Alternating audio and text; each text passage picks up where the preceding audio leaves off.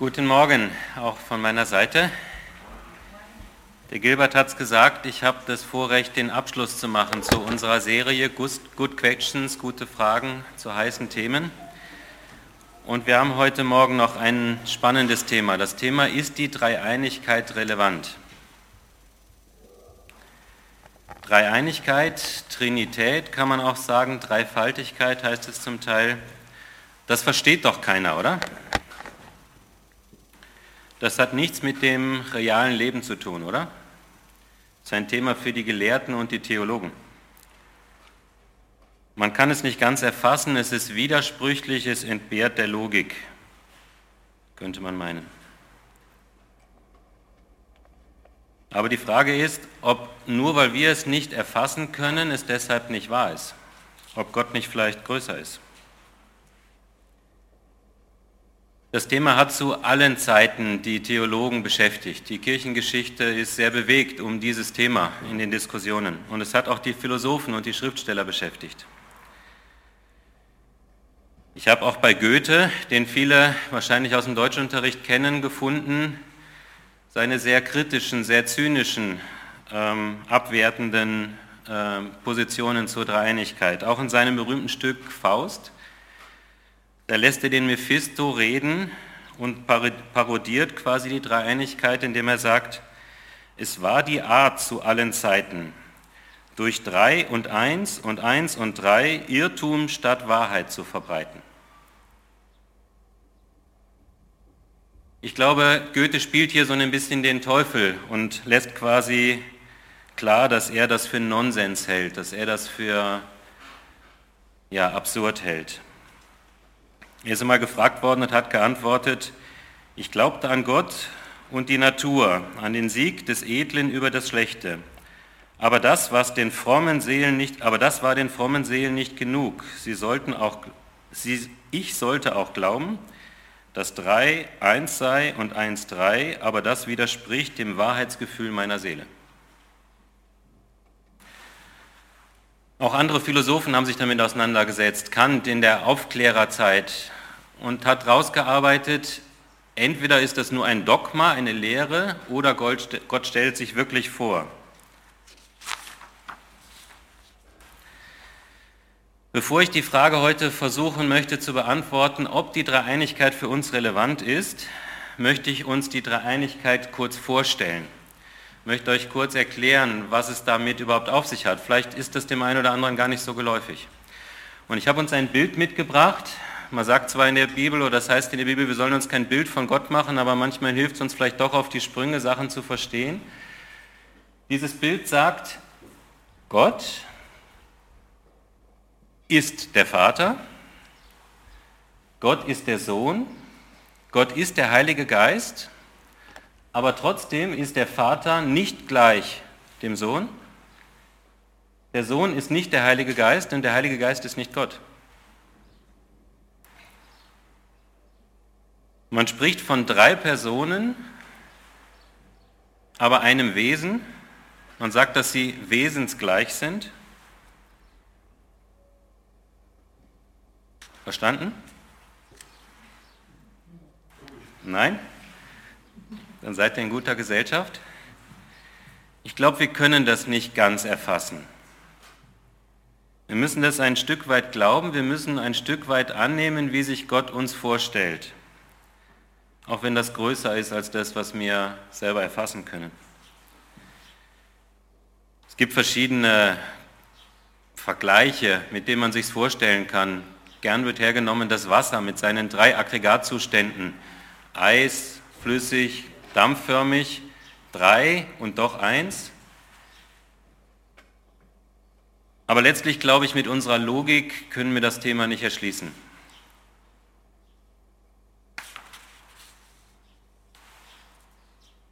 Kritiker sagen, die Dreieinigkeit kommt in der Bibel gar nicht vor. Das Wort Dreieinigkeit kommt gar nicht vor. Trinität kommt nicht vor. Das haben sich die Menschen in der Kirchengeschichte in den ersten Jahrhunderten ausgedacht zusammengereimt. Stimmt, das Wort Trinität ist so in der Bibel oder das Wort Dreieinigkeit nicht zu finden. Aber trotzdem glaube ich, dass das, was damit zusammengefasst wird, die Vorstellung, wie Gott sich vorstellt, dass die immer wieder ganz deutlich da ist. Ich habe uns einen Haupttext mitgebracht heute, der, denke ich, unmissverständlich die Rolle von Jesus beschreibt.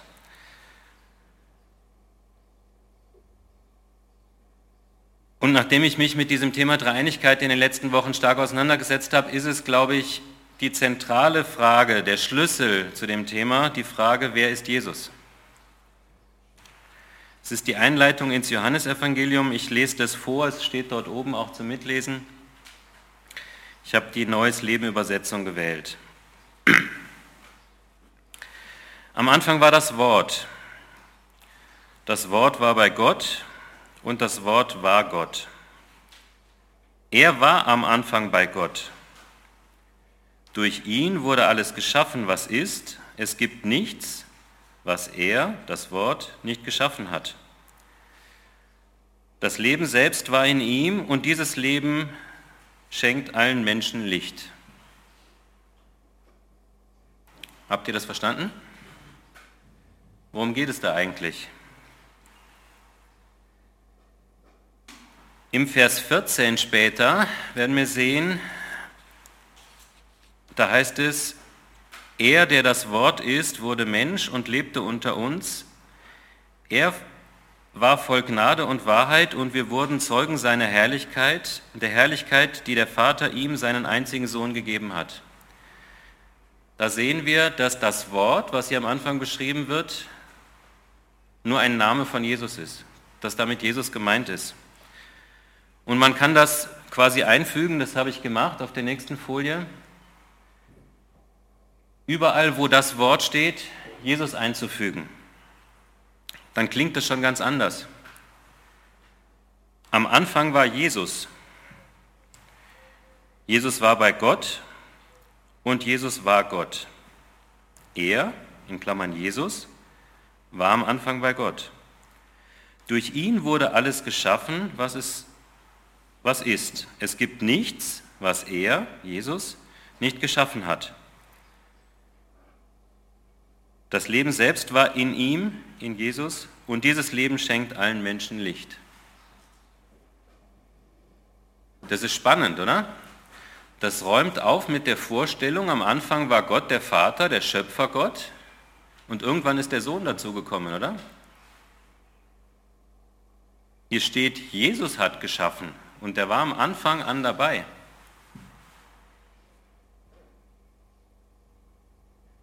Ich lese den Text weiter.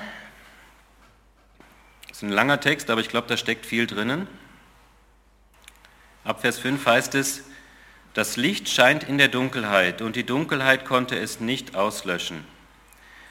Gott sandte Johannes den Täufer, um allen Menschen von dem Licht zu erzählen, damit durch ihn alle daran glauben. Johannes selbst war nicht das Licht, er war nur ein Zeuge für das Licht. Der, der das wahre Licht ist, das allen Menschen erleuchtet, sollte erst noch in die Welt kommen. Doch obwohl die Welt durch ihn geschaffen wurde, erkannte die Welt ihn nicht, als er kam. Wir könnten also da jeweils immer Jesus einsetzen. Jesus kam in die Welt, die ihm gehört, und sein eigenes Volk nahm ihn nicht an. All denen aber, die ihn aufnahmen und seinen Namen glaubten, gab er das Recht, Gottes Kinder zu werden. Sie wurden dies weder durch ihre Abstammung noch durch menschliches Bemühen oder Absicht, sondern dieses neue Leben kommt von Gott. Er, der das Wort ist, wurde Mensch und lebte unter uns. Er war voll Gnade und Wahrheit und wir wurden Zeugen seiner Herrlichkeit, der Herrlichkeit, die der Vater ihm, seinem einzigen Sohn, gegeben hat. Auf ihn wies Johannes die Menschen hin. Er rief ihnen zu, das ist der, von dem sie gesagt haben, es kommt einer nach mir, der größer ist als ich, denn er war da, lange bevor es mich gab. Immer und immer wieder haben wir den Reichtum seines Segen empfangen. Denn das Gesetz wurde durch Mose gegeben, Gottes Gnade und Wahrheit aber kamen durch Jesus Christus. Niemand hat Gott je gesehen, doch sein einziger Sohn, der selbst Gott ist, ist dem Herzen des Vaters ganz nahe. Er hat uns von ihm erzählt. Ein langer Abschnitt, da steckt viel Wahrheit, viel Weisheit drinnen. Ich habe probiert, uns die Kernpunkte nochmal so rauszuholen. Jesus war am Anfang, heißt es in dem Text. Das ist die nächste Folie. Jesus war am Anfang. Er ist nicht erst durch die Jungfrauengeburt geboren worden zu Weihnachten durch Maria. Er war am Anfang. Jesus war bei Gott. Er ist damit nicht Gott, weil er bei ihm ja war. Das wird sprachlich und logisch ja gar nicht gehen. Und trotzdem heißt es, Jesus war Gott. Das ist ein Widerspruch in sich irgendwie. Jesus war am Anfang bei Gott. Von Anfang an war er schon da. Durch Jesus wurde alles geschaffen. Jesus ist das Wort, sagt uns der Text. Das ist spannend. Die Propheten im Alten Testament haben immer wieder Worte Gottes gesprochen, aber Jesus hat den Namen, dass er das Wort ist. In Jesus war das Leben selbst. Jesus ist das Licht, sagt uns der Text. In Jesus, der Gott ganz nah ist, können wir Gott ein Stück weit sehen. Er hat von Gott erzählt mit seinem Leben.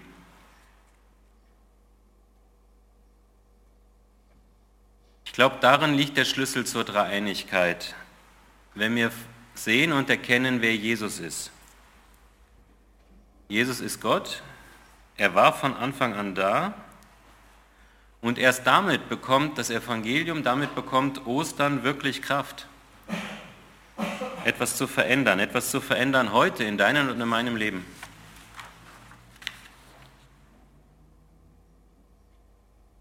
Wenn Jesus nur ein Mensch gewesen wäre und nicht Gott, dann hätte er keine Macht gehabt, was zu verändern. Und dann hätte das für unser Leben heute keine Relevanz.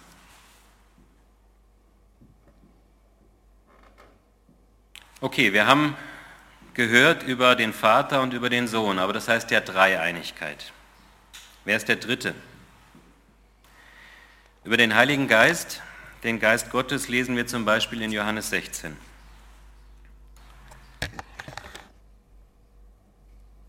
Nun aber gehe ich fort, sagt Jesus, zu dem, der mich gesandt hat. Doch keiner von euch hat mich gefragt, wohin ich gehe. Stattdessen seid ihr traurig, ich sage euch aber die Wahrheit. Es ist das Beste für euch, dass ich fortgehe, denn wenn ich nicht gehe, wird der Ratgeber nicht kommen. Wenn ich jedoch fortgehe, wird er kommen, denn ich werde ihn zu euch senden. Doch wenn der Geist der Wahrheit kommt, wird er euch in aller Wahrheit leiten. Er wird nicht in seinen, seine eigenen Anschauungen vertreten, sondern wird euch sagen, was er gehört hat. Er wird euch von dem erzählen, was kommt. Er wird mich verherrlichen, indem er euch alles offenbart, was er von mir empfängt. Alles, was der Vater hat, gehört mir, das habe ich gemeint, als ich sagte, dass der Geist euch alles offenbaren wird, was er von mir empfängt. Der Heilige Geist ist unter uns, so können wir das verstehen, und er offenbart uns Gott. Er offenbart uns Jesus. Durch ihn haben wir Gewissheit oder können wir Gewissheit haben. Durch ihn kann Frieden einkehren in unseren Herzen.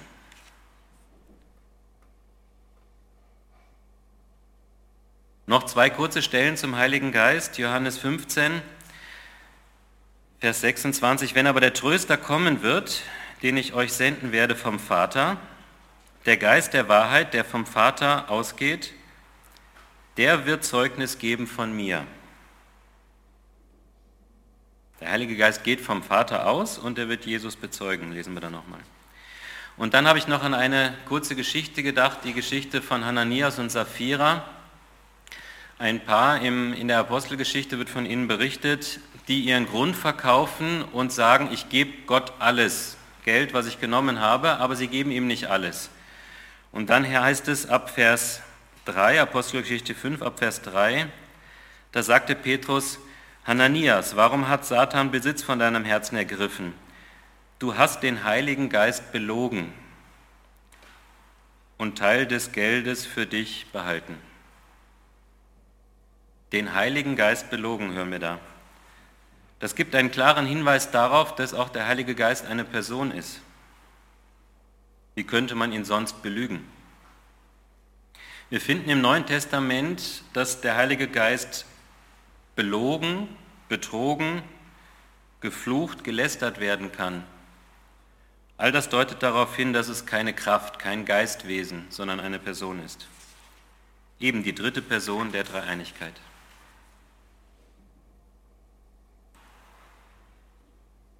Okay, soweit. Ihr habt hoffentlich ein Bild davon, was die Bibel ungefähr sagt zur Dreieinigkeit, wie sich Gott vorstellt. Ein Gott, aber doch drei Personen. Eins, aber doch drei, drei in einem. Die Frage heute ist aber, ist es relevant für uns? Ist die Dreieinigkeit relevant? Ist es nur eine Theorie? Was macht es für einen Unterschied, ob ich das glaube oder ob ich es nicht glaube? Wir sehen in vielen Weltreligionen, und da hat der äh, Gilbert jetzt fast meiner Predigt ein bisschen vorgegriffen, es ist spannend, wie man auf dem gleichen Wege unterwegs sein kann. In der Vorbereitung von äh, dem Gottesdienst, in der Moderation und der Predigt. Wir sehen in vielen Weltreligionen, dass Jesus sehr wohl vorkommt.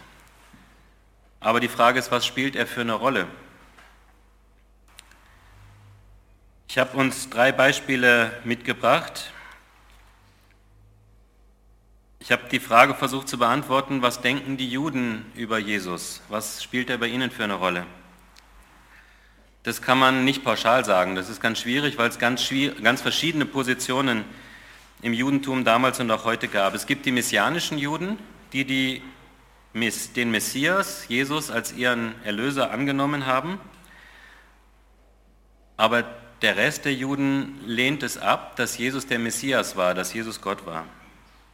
Da gibt es aber auch noch die, die sagen, er ist ein weiser Rabbi gewesen, ein Lehrer. Es gibt aber auch die, die sagen, er ist ein abtrünniger Jude.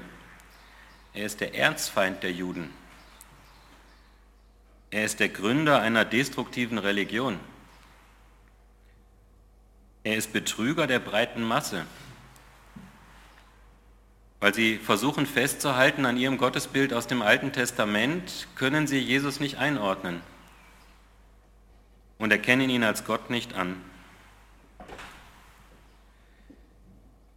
Ich habe auch die Frage äh, versucht zu beantworten, welche Rolle spielt Jesus im Islam. Der Gilbert hat sicher mehr gelesen als ich davon. Ich habe nur im Web kurz recherchiert. Im Islam ist Jesus ein Prophet in einer Reihe von Propheten. Noah, Abraham, Mose, Jesus und dann aber Mohammed. Interessant ist, dass selbst die Jungfrauengeburt anerkannt wird. Also Jesus ist durch die Jungfrau Maria geboren worden, aber Jesus ist nicht Gott.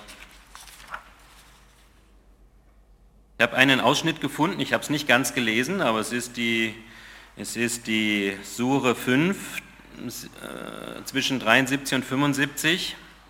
Da heißt es, für wahr, Ungläubige sind diejenigen, die sagen, gewiss, Gott ist einer von dreien. Es gibt keinen anderen Gott außer dem einen einzigen. Wenn sie mit dem, was sie sagen, nicht aufhören, so wird denjenigen von ihnen, die ungläubig sind, ganz gewiss schmerzhafte Strafe widerfahren. Wenden Sie sich denn nicht in Reue zu Gott und bitten ihn um Vergebung. Gott ist allvergebend und barmherzig. Der Messias, der Sohn Marias, war doch nur ein Gesandter, vor dem bereits Gesandte vorübergegangen waren.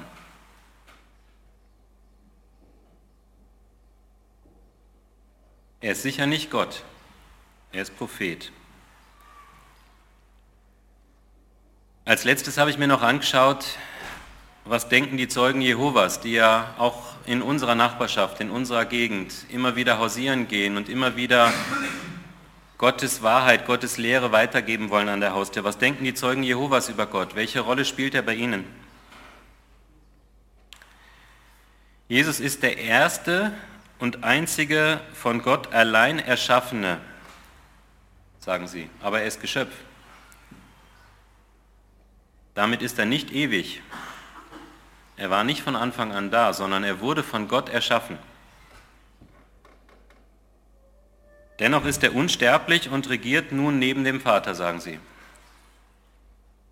Aber er ist dem Vater untergeordnet. Jesu Auferstehung sehen die Zeugen Jehovas nicht als leibhaftig. Er wurde entmaterialisiert und sein geistiger Leib ist auferstanden. So erklärt man, interpretiert man.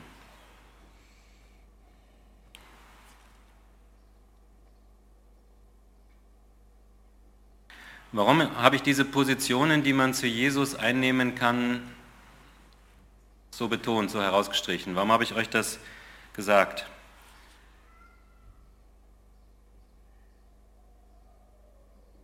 Warum ist das relevant für uns?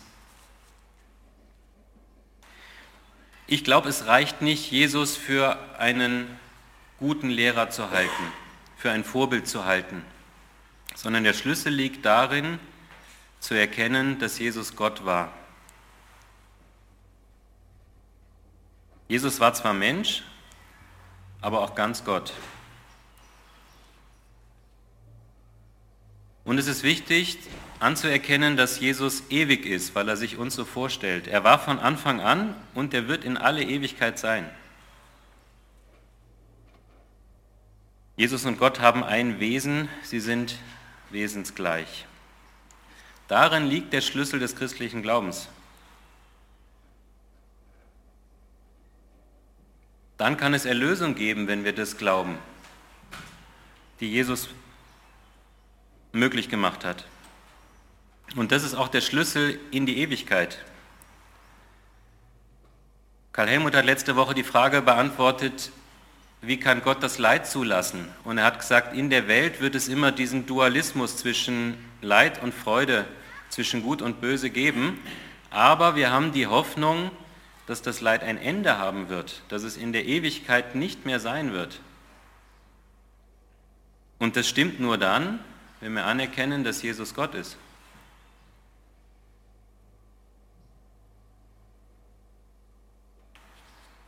Wenn Jesus nicht Gott war, dann hat Ostern keine Bedeutung für uns. Dann liegt in seinem Tod und seiner Auferstehung keine Erlösung. Dann haben wir keine Perspektive in die Ewigkeit.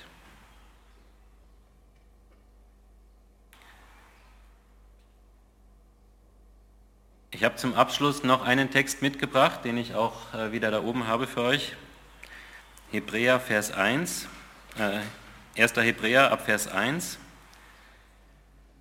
Vor langer Zeit war Gott, hat Gott oft und in verschiedener Weise durch die Propheten zu unseren Vorfahren gesprochen. Doch in diesen letzten Tagen sprach er durch seinen Sohn zu uns. Durch ihn hat er das ganze Universum und alles, was daran ist, geschaffen und er hat ihm zum Erbe über alles eingesetzt. Der Sohn spiegelt Gott, die Herrlich der Sohn spiegelt die Herrlichkeit Gottes wider. Und alles an ihm ist ein Ausdruck des Wesen Gottes. Er erhält das Universum durch die Macht seiner Worte. Nachdem er uns durch seinen Tod von unseren Sünden gereinigt hat, setzt er sich auf den Ehrenplatz an der rechten Seite des herrlichen Gottes im Himmel. Ich finde, der Text fasst das schön zusammen, fasst meine Predigt schön zusammen, fasst die Dreieinigkeit schön zusammen.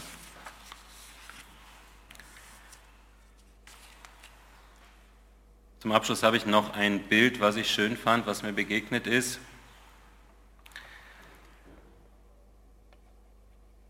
Gott ist in seiner Dreieinigkeit Vater, Sohn und Geist in sich die perfekte Harmonie. Wir hatten das am Anfang mit diesem Bild, da waren schon drei, die hatten Beziehungen. Gott war nicht einsam. Gott hätte uns Menschen nicht unbedingt gebraucht, weil er einsam war. Er hatte sich. Das ist Harmonie, das ist die perfekte Beziehung. Jesus sagte in Johannes 10, Vers 30 dann auch, der Vater und ich sind eins.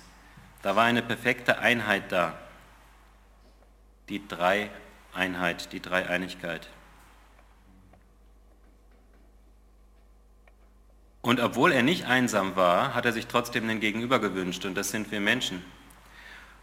Und er wünscht sich Gemeinschaft mit uns, mit dir und mit mir ganz persönlich. Gott will uns in seine Einheit mit hineinnehmen. Und da finde ich immer mal wieder Familien ein schönes Bild auch.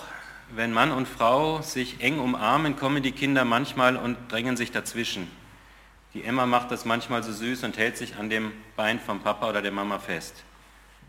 Die Kinder spüren, da ist was und da will ich dazu.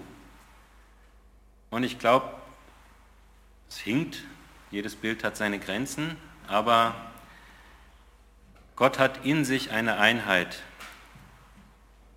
die Dreieinheit. Aber wir dürfen da dazu kommen, wir dürfen in diese Einheit mit hineinkommen.